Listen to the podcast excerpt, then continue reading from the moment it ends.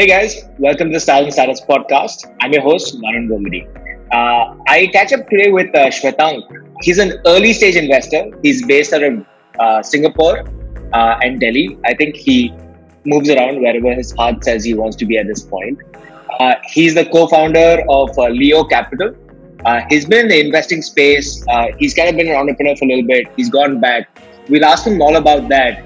Um, but more importantly, he's invested in some very interesting companies across the globe. Um, he's got investments in New York, India, Australia. So we dig a little bit into that as well. Uh, let's say hi to Shwetank. Hey Shwetank, welcome to the show. Hey Varun, thanks for having me. Delighted to be here. Fantastic. I mean, it's been uh, quite a while since we met uh, in that little coffee shop in Delhi, um, and a lot has changed. A lot has changed, um, you know, around us. But uh, more importantly, I think you're staying put in Singapore at this moment. Um, is that by design?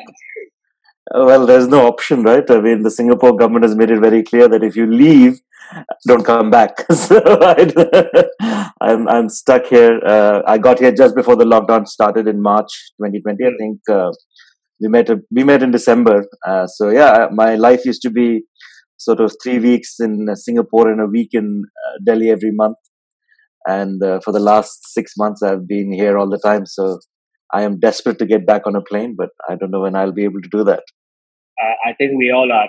Uh, but I think most of us have selfish reasons to get on a plane. Uh,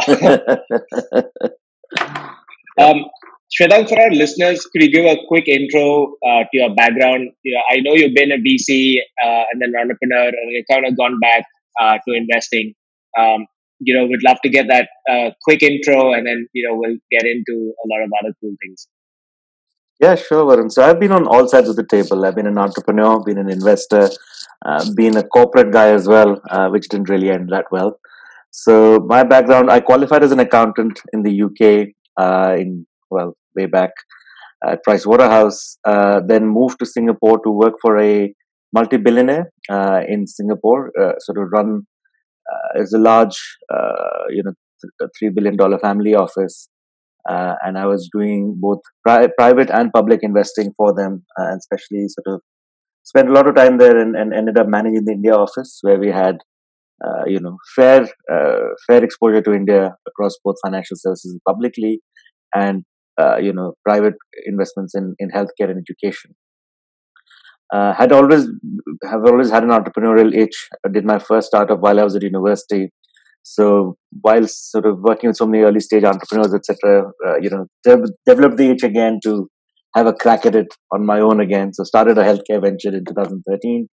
We had a decent run. Uh, we raised some. We raised a decent amount of money. We we, we had fun, but uh, it became evident sort of late 15 that it's not going to be the hockey stick uh, and uh, and uh, growth that we wanted it to be. So had to uh, so we, we, we sold that and I moved back to Singapore to um, work for MetLife and run their open innovation for the region. Uh, interesting sort of two year two year horizon, but I was always keen to get back to really working with startups and you know while with Met it was interesting uh, it was very, it was sort of very, uh, you know, uh, straight jacketed what you could and couldn't do, and you really couldn't make investments. It was very complicated. So yeah, so sort of had been thinking of doing a fund for a long time, and uh, Rajul, who had been an investor in, in, in my startup, and I had become great friends. We were sort of back and forthing, it. and then, then we said, let's just pull the trigger. And Leo Capital was born in 2018. Uh, and since then, we've invested in 21 companies, some of the ones you named. Um, and uh, yeah, it's been great. It's great to be back on sort of the startup side of the world. We are a startup fund, so it is very much a startup. And of course, working with phenomenal entrepreneurs is always is always rewarding. Um, what's interesting is you focus primarily on health tech, insurtech, uh, in a way. Um, and you know, do you focus on tech only, or you know, uh, tech is just uh, you know something that gets thrown in? So Leo Capital, we are a cross-sector fund. So if you look at our portfolio, it has everything from uh, you know insurtech, as you mentioned, to logistics, to consumer internet. Uh, my depth, of course, is health tech and insurtech. Uh, given that I started a healthcare venture and worked for an insurance company, Uh, but we're we're all generalists, and I'm I'm trying to do stuff outside of these two spaces as well. But if it is this space, then I certainly look at it within the fund. Um, you know, to your question, I think tech is integral. It it can't be an afterthought. It's uh, you know, te- the world is going digital. We've seen that. We've seen the, the the change in the public markets as well as to how much technology is driving future growth. Right? If you think of future revenue growth, tech has to be core to your philosophy and core to your business. It can't be an add-on. It can't be sort of just uh, something you slap on. I think that's a different kind of uh, model altogether. So for us, tech is core. We look for models where tech has a clear leverage, tech and data, I should say, right? So uh, you know your ability to uh, to capture interesting data streams, to create personalization. These things are really important. Uh, and and then of course uh, you know the, the market has to be large enough to support a venture venture style uh, play. Your invest well before I get into the investing part, uh, I'm curious. Most you you worked at MetLife, and MetLife was a corporate incubator of sorts, or uh, what was that structure? Uh, I think the project was called Collab. Right. Yeah. Yeah. So I, I created Collab. So Collab was not an incubator. It was really more um, what I was calling a post accelerator. So what it meant was it was the opportunity for a B2B SaaS company primarily to get a large contract from MetLife. And from MetLife side, it was a way to simplify working with, with a sort of early stage technology company, relatively early stage technology company, so that we had access to the best technology without getting drowned in, you know, procurement, compliance, and you know whatever those things are it's painful.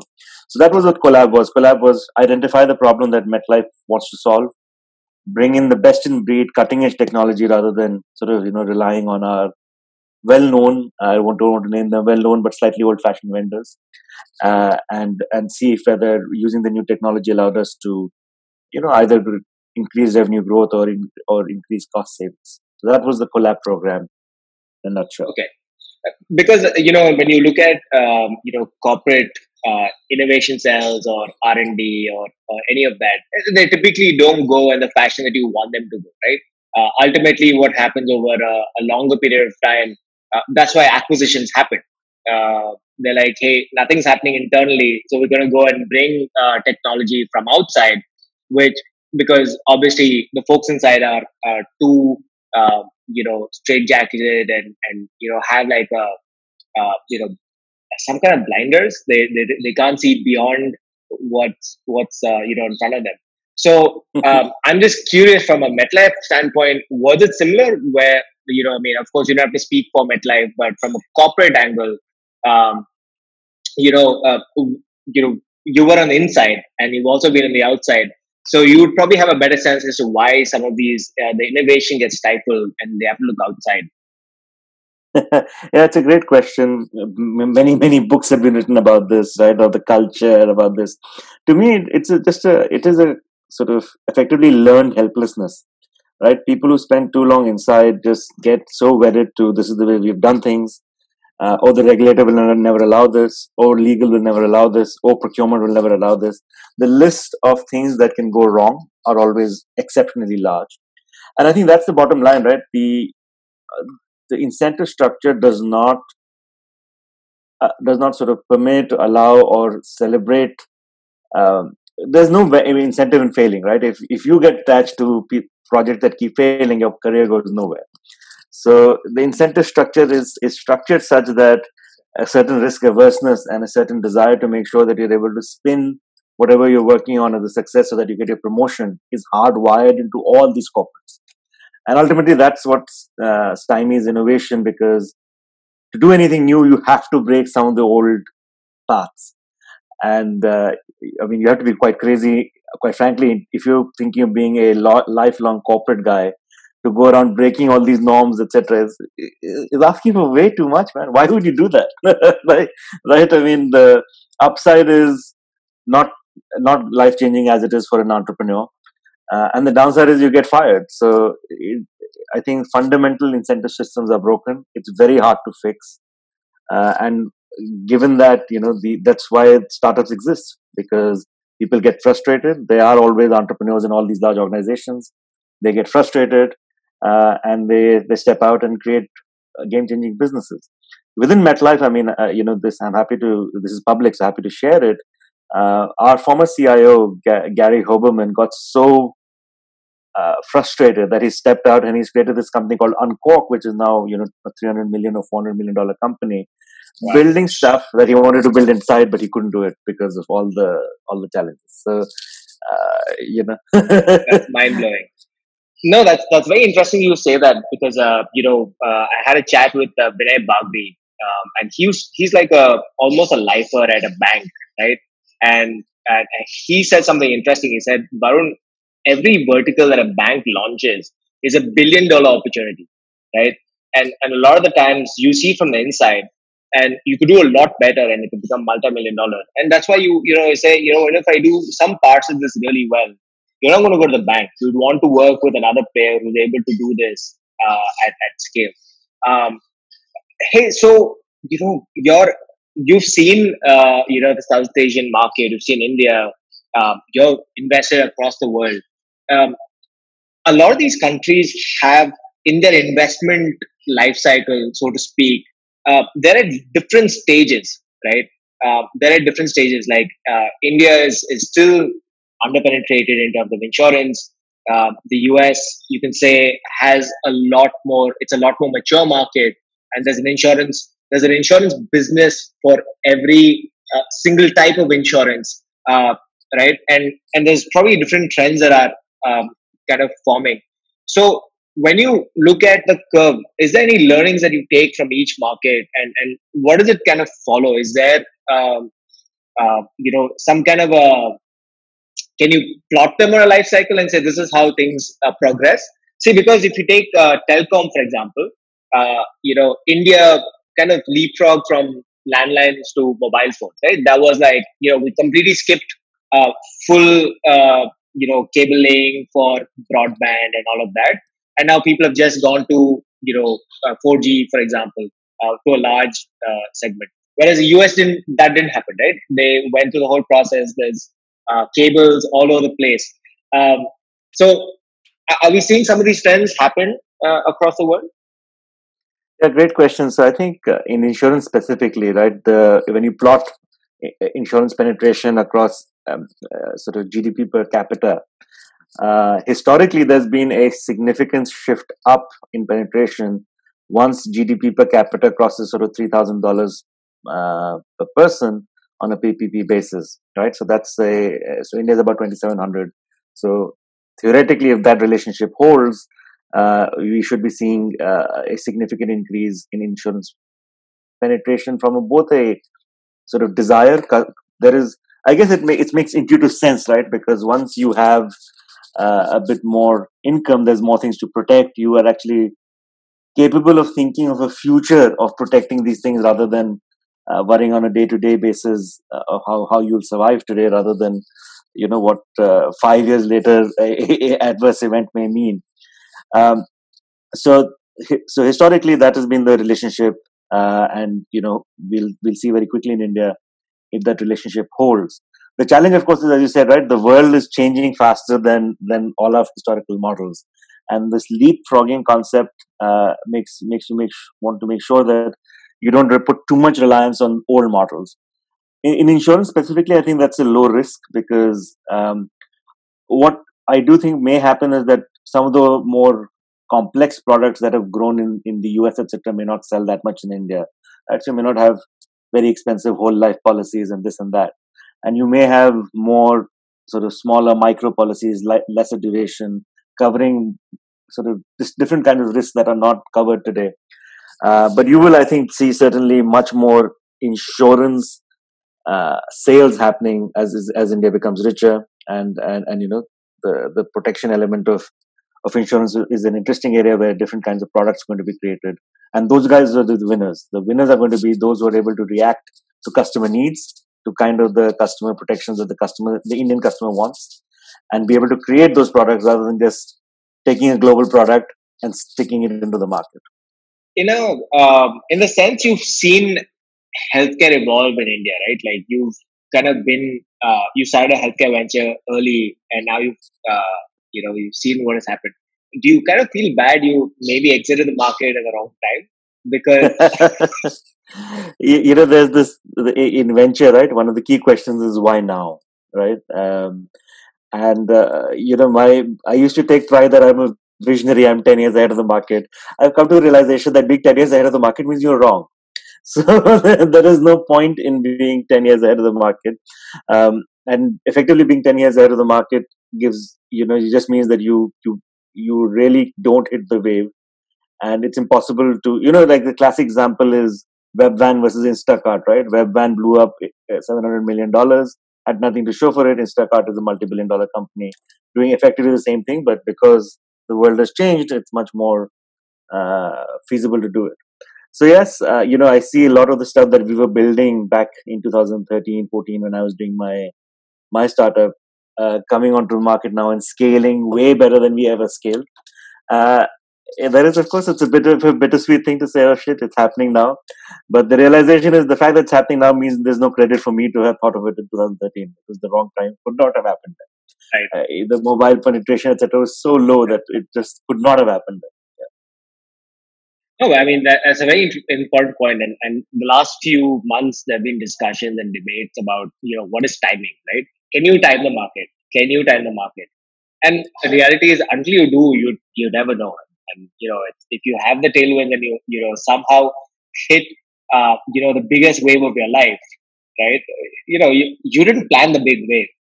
you know, I mean, a surfing analogy, right? Like you try to catch every wave you have, but you don't know it's going to become the biggest wave. Uh, That's absolutely true. As an entrepreneur, you you know, but uh, as an entrepreneur and an investor, it's important to sort of spend a bit of time identifying why you think the wave is coming now. Uh, and as an entrepreneur, you want to start something, say, a year before you think the wave is going to be really large. Uh, and as an investor, you need to know what are the large waves today so that you don't miss them.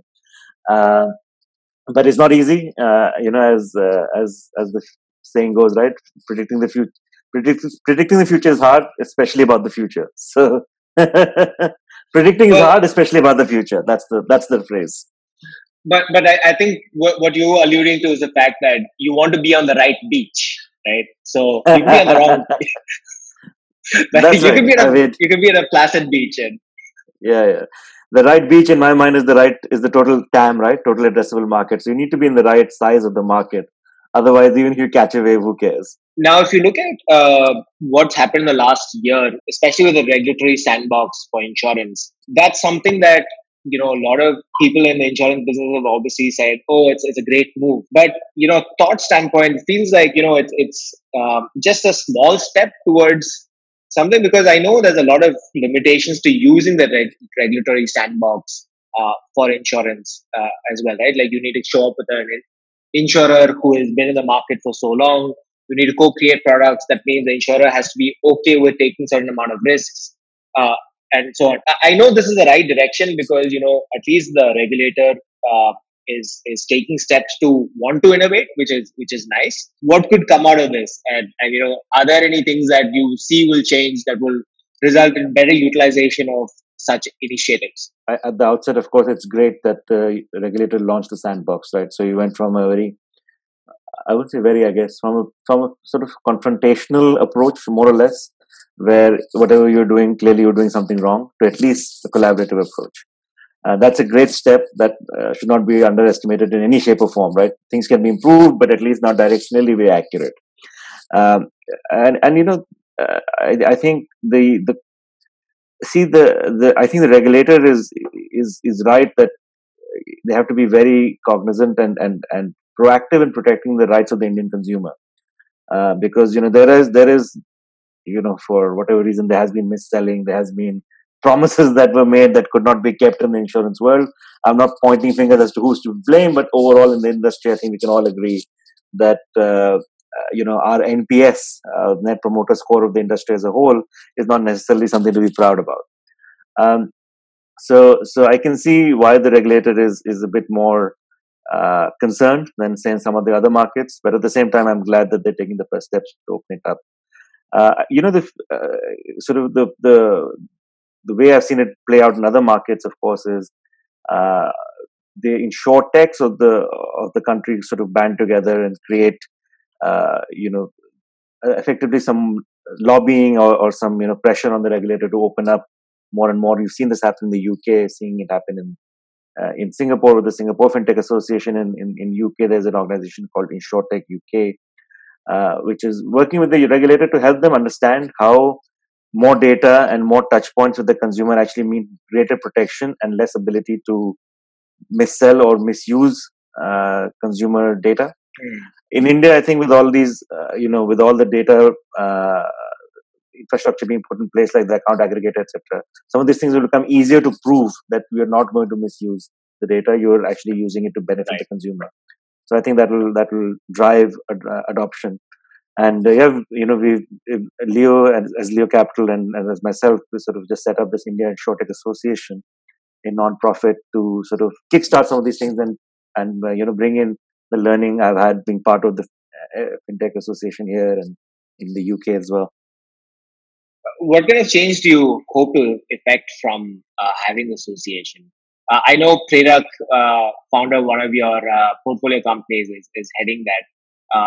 so, what what's the thought here? Like, you know, the, th- the thought Varun is very i mean it's analogous to what's happened outside right it is be a, a, a, sort of neutral body where all all sort of these all insurtechs all the companies using technology to impact insurance can come on board. And then together we can sort of decide what are the things we want to push the regulator for what are the changes we want to push the regulator for things like this right? The co-creation point. It's something that is great. It's important for as version 1 i think it's fine to have co-creation. But version 2 you should be able to step out of co-creation right? So how do you make the regulator comfortable with that that that kind of thing? So so would that mean uh, you know like full stack approach where they're able to take the risk uh, you know and, and basically do uh, the whole uh, you know manufacturing the policy and uh, you know managing the risk and so on? Yeah absolutely right? So uh, you know how, how do you how do you sort of make make the regulator comfortable that perhaps you don't need say 30 million of paid up capital to take out some risk? Or you know how do you manage a smaller book uh, which you are underwriting and you are effectively insuring how do you effectively building a captive more so to speak? Uh, how do you do some of these things without obviously breaking all the rules and uh, you know annoying annoying everyone? That's not the right answer. So i think that's where the, you know how do you how do you sort of expand the scope of the sandbox to allow for uh, things that are uh, truly sort of scary from the regulator's point of view effectively at the moment you know from an insurance standpoint we talk a lot about the risk and uh, you know issuance and distribution all of that stuff. But um, insurers also have some of the largest pools of money to do other things with right? Uh, and, a, and a case in point is uh, lic uh, in, in, in, this country or uh, berkshire hathaway in the us right? The uh, and, and you have stalwart investors who run an insurance company. Um, is is that uh, you know? I mean, now I, am also I'm a little antsy that the LIC has so much money, uh, and and you know can can uh, you don't even know. I mean, given given the political situation, you don't know where the money is going. Um, like, you know, I I never understood how that kind of works in India because we don't see, uh, apart from maybe some debt funds and, and some other things that we probably can read about that insurers put their money into. Uh, do they do other things with, with their cash? Uh, I mean, look, uh, it's a it's a fascinating area, right? The asset management piece for insurers, especially life insurers, which have huge balance sheets. It's not their money technically; it's the policyholders' money and the yeah. insurance company is on the hook for it, right? Because it's a liability ultimately. You have to pay out the promises you've made. Um, so, but yeah, I mean that's why Warren Buffett obviously owns Geico because you know the the cash flow generation in insurance companies is is enormous. It's uh, from an investor point of view, it's a very interesting business to be in. Um, in terms of uh, allocation, asset allocation, right, for a large, I, have never never done it, so I, I don't have great depth but obviously the you know you you want to sort of have fairly risk averse at allocation that's why i think a lot of it goes to treasuries or you know debt instruments etc and then uh, you know minute aspect minute sort of percentages allocated to uh, equity, and then even more minute allocated to uh, alternatives. But I can say this, right? Even very minute allocations end up pretty large, right? So yeah. It's, it's I was just gonna say like, a fraction of a fraction of a, a billion fraction. is, is not small. Yeah, a fraction of a fraction of a fraction. I mean, MetLife uh, uh, you know, uh, sort of the publicly quoted figure, I think, is about 50 billion is allocated to, to private equity on a yearly basis. So that's a huge number, but it's a tiny, tiny, tiny, tiny fraction of, of what the overall investment pool there is, and most of it goes to US treasuries that's crazy because that's that's the amount they're willing to lose in a way right? That's mm. what equity or any other investment is. Is saying that 50 billion is something i'm willing to lose. And that's mind-boggling right? Shows you the scale of the industry right? It's 5.1 trillion dollars of gwp per annum in the world insurance. So it is a huge it's a gigantic in, industry across life health. If you think about it right insurance touches pretty much every aspect of your life your life, starting with life, you know, with then health, then your sort of general insurance, then your you know commercial insurance. So it's it's a broad industry. Um, like everything is insured now, right? Even I mean, think outside. I don't think it's happening in India yet, but uh, outside, you know, your food delivery, getting the food that that driver is insured. The so I know some people are even trying to work on ensuring that the food gets to you in a certain amount of time, which maybe a little bit too far. But That's crazy. It's interesting. well, talking about you know, kind of getting into the micro type of transaction, which is I think what is your what you're talking about is that food getting delivered, cab getting here on time, uh, getting to the airport on time. Uh, you know, uh, uh you know, I, I, think in India we have uh, dengue insurance. Uh, you have they've taken one aspect of all the things that could happen to you and say, hey, this is the season you could get uh, you know uh, infected do you purchase it? Um, just kind of taking a thread from our last you know the last point that you made they have insurers have large pools of money. But in these scenarios, uh, at least in India, these micro insurance are not created by large insurers. Um, they're created by you know all these newer players who are also acting like uh, either as agents or they're just an enabler to that. And they're micro transactions, right? Uh, 10 rupees, 20 rupees, 70 rupees, and then you can maybe put a combo and say 200 rupees. Now, that's not going to get you a billion uh, in, in gross underwritten premium, right? Um, what's the thought process here? Like, I mean, I, I, I see I see the allure, but but I, I have my own uh, mental blocks in terms of how you're going to get this transaction done. But you know, I'm curious what what is the thought behind creating some of these products? Yeah, uh, you know um, that that's a question as well. Is that is this venture size right? Is this venture scale? I think it's an open question, hasn't been answered yet. Uh, the but what's easy to answer is why the large insurers don't do it. The large insurers don't do it because it doesn't fit their business model right? They're used to sort of using agents to push out products which have significant amount of premium attached to it so that it's worthwhile for everybody.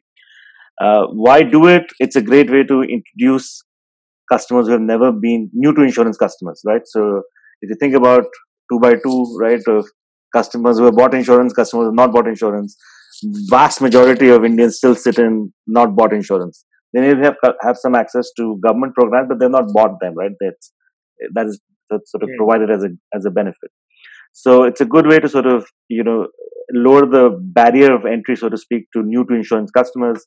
And you know the the bet is that if you can own these customers over three three to five years, you'll be able to upsell or cross sell a wide variety of products, so that the each customer's sort of profitability is not that far off from a large customer's profitability, because theoretically you reach them digitally, so you don't have the you know 30% 40% distribution cost uh, and hence you can lower the cost that much on the premium and still net out at the same amount.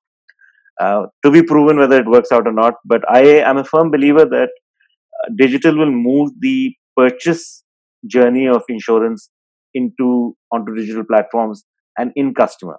So if you think about it today, right? Today, insurance is very much a push product, right? I mean, uh, everybody sort of you think about it right? I'm supposed to go even the digital players right? I go to a website i should i should know what i'm searching for. I have to know what i'm searching for then i search then i put in some details and somebody calls me. This is the standard flow whether it's happening in india it's happening in the uk or it's happening in the us um, that has to change and that will change where the digital platform will know a lot about me will know you know things uh, the, the, data will be able to inform the kind of product that yeah. should be done and the journey will be on the platform end to end. That's the thesis behind our cover genius investment which is building this platform for being able to embed any type of insurance right? Starting with a simple thing like travel but moving to health and moving to to life uh, that are accessible on platforms that create interesting data for that kind of product. So that's the bet. Let's see how that plays out Hey, um, you know, since you brought up Cover Genius, um, I, I, think the the appropriate question now, and and you know, when I have a conversation with investors, I ask them, uh, you know, will, I want you to wear your in, like current investor hat for Leo Capital, right? And uh, uh, what I want to do is, I'll you know, you have about four investments that I know of that I think are super cool. Uh, so I want to understand, you know, kind of uh, your thesis, why you invested in them, um, you know what stage of the company uh, that you invested in? I know you're an early stage company but some of these companies are a bit older as well. Um, yeah. and then uh, you know what's your favorite part about their business and what what do you think the outlook is uh, for that? So uh, you know since you brought up cover genius let's start with that. Um, i'd love to get your thought and, and on you know the investment yeah, sure. So Cover Genius is basically a company that provides APIs for digital platforms to embed insurance in their uh, in their uh, uh, on their platforms and, and and you know increase their revenue take. The simplest way to think about this is is like embedding travel insurance. So if you've ever bought a ticket on Make My Trip, there's a little tick box to add uh, a travel insurance. Now the Make My Trip experience, the travel insurance is the same you, the, the offer Varun gets and the offer Shwetang gets are exactly the same. I might be flying to Goa, you might be flying to Bhopal, nothing will change. Uh, but Cover Genius actually allows you to create a offer on the fly. So it's an optimized offer. So it will know, for instance, that if I'm going to Goa, that probably means it's a, uh, you know, it's a holiday. Maybe there's a chance to add a rider for, you know, extreme sports or whatever. The make is number here. While if you're going to Bhopal, it's probably a day trip, it's a business trip. Maybe you need more protection for things like your laptop, etc. Mm-hmm. So interesting. These things seem, seem small, but there's an actually a large opportunity in even revenue optimization for these kind of personalizations. And what's more interesting is that a personalized offer uh, increases attachment rates. More people then tick that box because they realize, oh, this is great. This is uh, you know they've understood that i'm actually going in coming back in this much time and this, these are the key risks and uh, you know they've created a product just for me. So these kind of capabilities uh, you know fit in with our thesis that insurance is going to be insurance effectively is a digital product. It's a classic digital product. There is yeah. no physical uh, thing right? I mean the policy is kind of not what the paper is printed on. So it is purely a long term promise it's certainly yeah. something that can be done totally digitally. There's no reason why it's done uh, offline uh, apart from that. Historically, it's been done offline. So we thought that the uh, you know this company was a very very interesting take on micro digital products, and the the global scope made the size of the win big enough for it to be venture worthy, right? So to your point, right, in each micro market, you may not have depth to create venture style businesses if you're selling sending these kind of small policies. But if you do it globally, Cover Genius is in 60 countries now. Um, then it adds up, right? So yeah, yeah. then then you get to that billion dollar GWP. Uh, so that's what excited us about that, and we were delighted to be able to participate uh, with them earlier this year.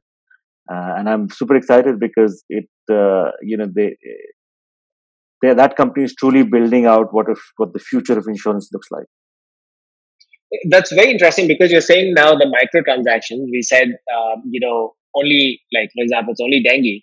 Uh, they're saying, hey, uh, if you get dengue and uh, you know, and and it's something else, maybe it's uh, uh, you get hospitalized, uh, you know, for longer. You can actually add an additional rider you get longer cover instead of just saying here's the dengue insurance, which the standard product for 30 rupees. Now, uh, whoever's selling it, uh, even through their own platform, they can actually predict uh, or, or give more options uh, right there. Is that is that what this looks like? Uh, is, so both things, right? One, of course, is that you, you can say it's only dengue, but say it across X number of countries. That that that right. helps, right? And um, and Cover Genius did a very good job of expanding to those countries uh, before sort of taking large venture uh, capital, and that's something you should talk to their C their CEO as to how that journey was built. So it's a very good scaling strategy that they followed. Uh, the second thing is yes, the you know rather than sort of offering rather than offering purely purely pre-made products, so uh, there's a level of personalization. So there's an ability, just sort of again, dengue is is I think a bit very very specific to India, but theoretically there'd be a possibility to say. Uh, I mean, not theoretically. I know the platform to, do this is take your postcode, uh, cross-reference if the data is available, how many dengue cases there are there, and tell you how much what your risk is and why you should be buying slightly maybe a more deep, bigger dengue cover than somebody with a smaller dengue cover. Those kind of possibilities are all all opened up because of the ability to ingest data and cross-reference it to the risk that's being under underwritten. So Cover Genius is based out of Australia. That's right. And and and how does the fund work? Because then uh, the fund is not uh, an India fund; it's it's uh, outside, and you invest across the world. So we are a Singapore fund, and uh, we invest uh, sort of you know we invest primarily in India, but uh, we you know Southeast Asia and the US also we we do plenty of investments. I think for us the key is that you know we are in we are India based. I mean we have been India based investors, right? So uh, there has to be a, a, a, good link to India. So uh, either the, there's a back office there or there's some some uh, some link to to to India. That that's typically there in all of our investments. But we are we are we have done some which are completely non-India as well. So let's uh, you know I'm I'm I'm going to pick a company now that's uh, uh, in India. this is um, Beto app and uh, Beto is focusing on on uh, at least they started out focusing on diabetes uh, management. Uh, I, I, believe they started with like a little device where you plug into your phone and then you can uh, use a glucometer uh, and then track your um, you know blood sugar level. And this was you know for those with type two diabetes and they can track and and you know they get recommendations as a health coach. Um, they've been around for a little while and they got some pretty interesting partnerships as well. Um, so you did you uh, invest in them very early, um, or it was more recent? Uh, how did this come about, uh, and what's your outlook for diabetics in India? right. Yeah. So Beto was is an old older investment. We were their first um, institutional investor alongside Blume. We co-invested with Blume, um, and uh, yeah, Beto was uh, the second investment from from the fund. So uh, it's it's it's uh, you know it's right at right right right at the start of our investing journey. Um, look, the thesis in Beto is very simple. I think in India, healthcare, uh, you want because it's all out of pocket. You need to back solutions, in my mind, where there is absolute need to pay. Right, uh, the Indian consumer is very hard to take cash out of their wallet, so they only spend on money there where uh, where where not spending money actually hurts.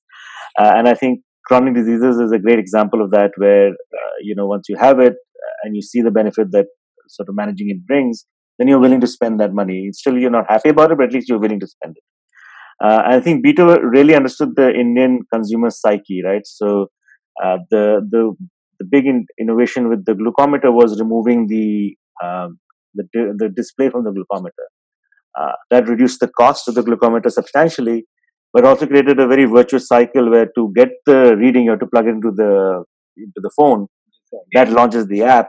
Uh, and then once you're in the app you're you have the ability to do sort of other things right? You're able to nudge you're able to cross sell upsell etc and then Beto's executed wonderfully on that right? So they understood that uh, they understood that diabetics need an ecosystem of spends right? From testing to to to to medicines to supplements to to nutritious food, etc.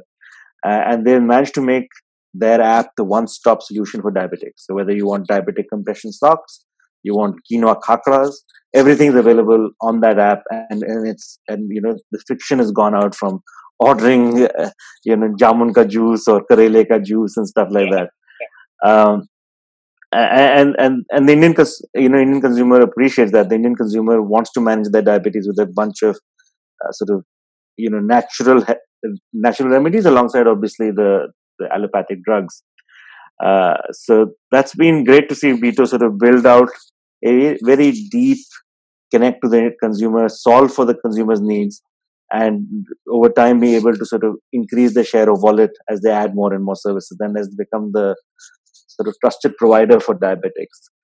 Uh, the future for diabetics, right? I mean, India remains, I think, is the world's capital with uh, uh, more and more people becoming diabetic. Uh, the awareness for sort of what causes diabetes is still low. Uh, surprisingly enough, it's still low. Uh, so yeah, I think that the, you know there's a rosy future for managing diabetics. Um, and uh, there are many more opportunities sort of that will open up from there because uh, traditionally like insurance has found it very hard to insure diabetics because the spend is more life expectancy is less. But equally now if you manage diabetes well your risk is not that different from a non-diabetic.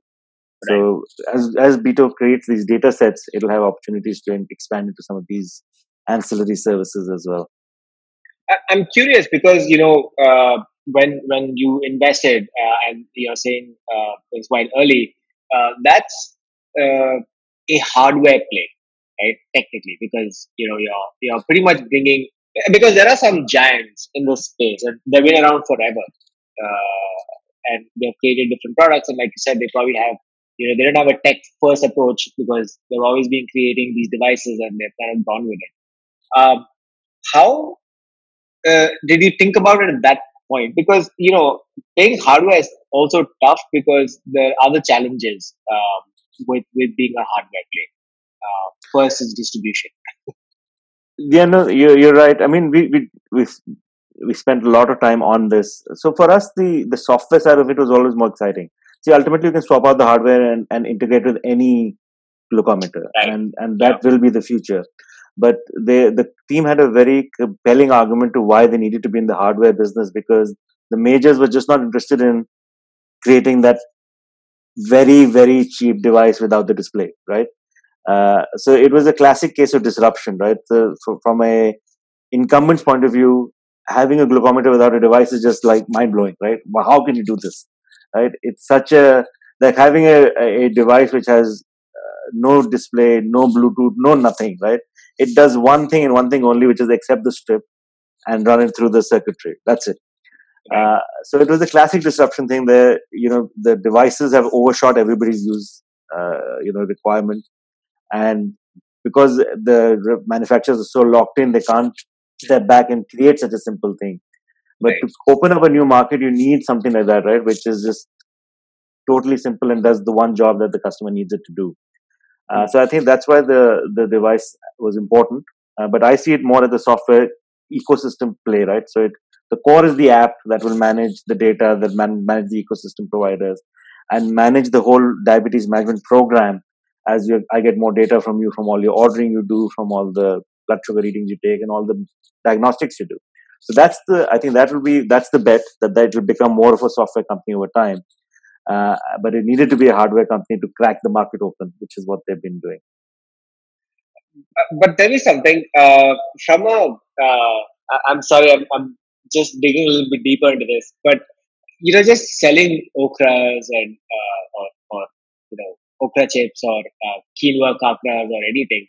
Um, is e-commerce really going to you know give the value for you know uh, you know diabetes management app like from an e-commerce standpoint because you know i've i've seen a lot of e-commerce companies come and go right? Of course their acquisition costs are very different and and probably they struggle and here you're basically using this as you know just a second leg where you make a little bit of money uh, on the downstream and it's gravy right? Like you if you keep that as kind of cost neutral uh, maybe there's a way or even drop ship find some other way to solve for it. Um, do you ever see that being a large part of their growth? You know, so uh, I think overall enabling e-commerce as as effectively seeding. My way I look at it is seeding the marketplace and hmm. creating, uh, you know, aggregation of demand for some of these things that are harder otherwise to uh, to manufacture for because you just you know you don't have uh, you don't have the ability to your CAC goes out of whack, right? If you're trying right. to find diabetics in, in the Amazon ecosystem, if you're trying to find diabetics, it's a little bit more complicated than uh, uh, than finding it on, on a platform which is full of diabetics. Um, it's been inter- I, personally, I was I, I, my initial reaction when they were introducing uh, some of these these e-commerce products was uh, was not very not I wasn't the most excited. I thought there was a bit of distraction but uh, the data has proved me wrong. So you know, it's uh, it's interesting. I think uh, a large business is being formed on it now. Of course, that's not a software business. That is a, uh, a distinct business. So that will be something we have to figure out how that plays out on scale. But uh, it's it's certainly something where you know the the the stickiness created by some of these products is is high enough that it's worth doing. Right. Because some of these products are hard to find in the open market. Uh, great. So let's switch from uh, diabetes to uh, mental health. Uh, uh-huh. You have uh, you invested in Way Forward, um, which is a company based in New York. Um, you know, when when did you meet them? What was the? I, I know mental health is uh, a point of at least discussion right now. Um, the last couple of years. Um, so when did you meet them? At what stage were they? And, and you know what excited you to this opportunity? Yeah, uh, yeah. So great. Yeah. So Ritvik is uh, is the founder of of Way Forward. Ritvik and Navya. Um, they, I, I, met them actually back in Delhi. They started the business in Delhi uh, when they were, uh, you know, trying to sort of crack the Indian market initially. mm And uh, uh, the thesis there, you know, what what I saw while working in insurance is that if you really back stuff out, a lot of claims and a lot of challenges are driven by poor mental health um, and you know they especially uh, you, you know uh, it's it's a hidden pandemic i guess. It's a hidden epidemic for sure. Maybe it's maybe it's a hidden pandemic as well. Um, and and you know things like stress things like anxiety uh, uh, you know which are which are mental health problems then manifest themselves in you know things like elevated uh, sort of ketones etc right. that that that then cause yeah, certainly elevated blood pressure. Then that cause you know downstream effects of cardiac, etc., etc., stroke, cardiac disease, uh, kidney disease, etc. So that has been something that has been interesting to to to sort of think about. The challenge, of course, is that the, the linking data over such a long time period, and uh, you know this is so far from the sort of proximate cause of the of the problem that nobody wants to solve it at this this stage. So what, what the challenge from an insurance point of view has been that, but you know the the near term of improving mental health to improve productivity is clear and and that link is is easy to understand. And then it became a question of finding where the market timing is right right? Where is the uh, willingness and ability to pay correct at the moment? And which is why we were attracted to the us market because over there employees have gotten on to the fact that better mental health means better productivity. I think they it's not that employees in india employers in india have not gotten on to that fact is that the budgets are not there yet. Uh, and so when we saw what Way Forward managed to do, which is sell direct into the US SMB base a little bit and some US enterprises as well. So build the product in India, sell in the US. It's a classic SaaS uh, model, right? Uh, a lot of excellent SaaS companies from Freshwork onwards have been created with this model. And we thought that uh, the timing is right from, from a market perspective that you could potentially create a SaaS mental health company, and that's what we're backing Way Forward to do. So Way Forward was, was certainly later. They had had more investors, they had, had more revenue, etc., than some of the other bets. Uh, but uh, you know, we are we are backing their expansion in the US. Um, how did you meet some of these companies? Uh, was there an introduction? Uh, did you follow them? Did you have a thesis? Uh, so we i don't personally i'm not a very th- not that much of a thesis driven investor i find uh, the best entrepreneurs are able to explain the opportunity to you uh, so that if you have, I try. I mean, big words. I try and use it. Have a beginner's mind. Just learn uh, yeah. why is why the opportunity is exciting. The entrepreneur, uh, and and you know the the best entrepreneurs are are able to infect you with their enthusiasm and explain to you why the timing is right, why the market is large, and why they're going to win. Right. And when you get excited alongside an entrepreneur, that's when I think personally I like those are the investments I like making the best.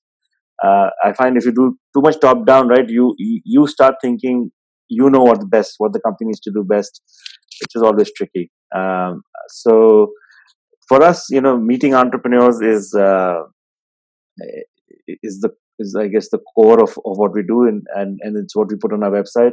So if you write if you write in cold to us, you get a response. We respond to 100% of the emails. Uh, you, you know, mostly it is to say no. Unfortunately, that's the nature of the game. But, you know, at least one of Rajul, me, or Dinesh, uh, who's just joined us as well, uh, will be reading and responding to your email. Um, so that's that's sort of our inbound process. Otherwise, of course, you know, you uh, now you know you've sort of backed from the entrepreneurs so they make introductions You build relationships with other investors they make introductions and otherwise you just meet uh, founders in, in events. It's become harder now that all events have become virtual but uh, you know uh, it's, it's it's a great way to meet uh, interesting companies. In in Ritvik's case uh, you know the other big pool of course is, is all these alumni networks.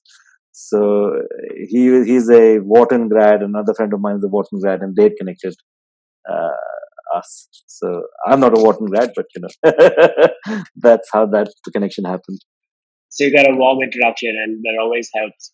Uh, but yeah. from from my understanding, a lot of investors try to stay away from uh, events because there's too much riffraff uh, running around at events.